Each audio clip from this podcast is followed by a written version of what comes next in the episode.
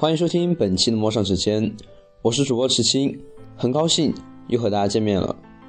本期节目比较特殊，没有播稿，而是平心而述。我将为大家带来我所认为的穹顶之下。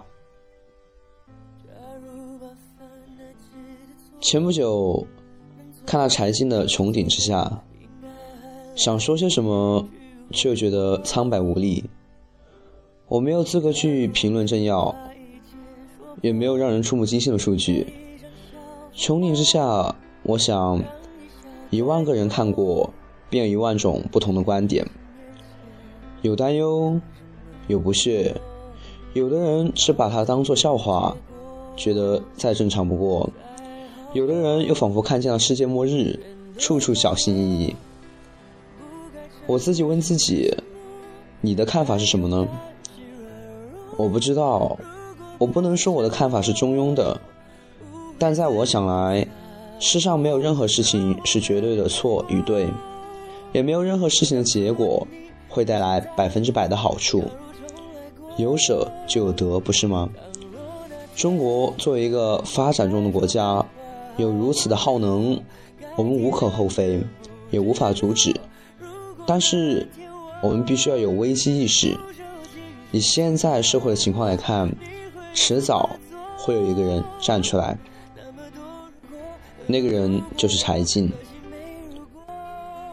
对于他，我了解的并不多，我只看过他写的《看见》。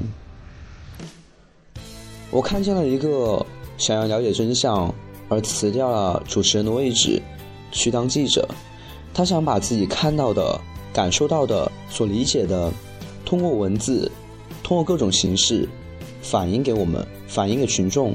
他认为我们有知道的权利，因为有的时候新闻的真实度究竟有多少，可播出度究竟有多少，这不言而喻了吧？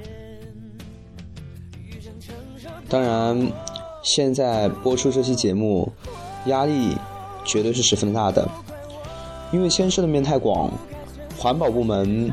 各种政要部门，他侵占了一部分人的利益，自然会受到打压。现在穹顶之下好像已经被禁播了吧？现在各个网站已经打不开了。对于这种结果，我不知道说什么，我也没有什么话可以说。我觉得此时的柴静，就像关在牢笼里的鸟。用力的嘶吼，向世人，向世界。有人理解他，有人支持他，但是却很少有人能够帮到他。这像风波，来得快，去得也快。我不知道，在此次的风波过后，究竟还有多少人能记住，能记住多久？而那些记住的人，是否会真的为了 PM 二点五？而去努力的改变我们的环境，改变我们身边，改变他们自己。对于那些利益家，他们肯定无法理解柴静的做法。但是，若真有一天，地球的环境已经恶劣到人类无法生存，企业无法发展，或许他们醒悟的时候，才明白他的初衷。醒悟往往都在迟到中消融。当你真正的意识到了，或许已经错过了许多。对于此次事件，我没有办法评论太多，我没有资格，我也同时没有理由去评论。作为一个看客，我只是在此发表我的感想，发表我的感受。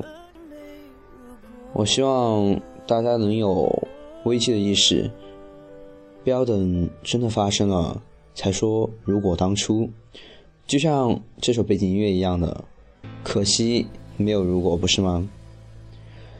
好了，本期节目就到这儿，FM 五幺六五零幺，这里是陌上指尖，欢迎大家继续锁定，池青将为大家带来每周一期的精彩。在这里要向大家道歉，由于本人的马虎，没有把播稿带回来，临时补抽了一期节目。没有太多准备，请大家原谅我。我们下期再见。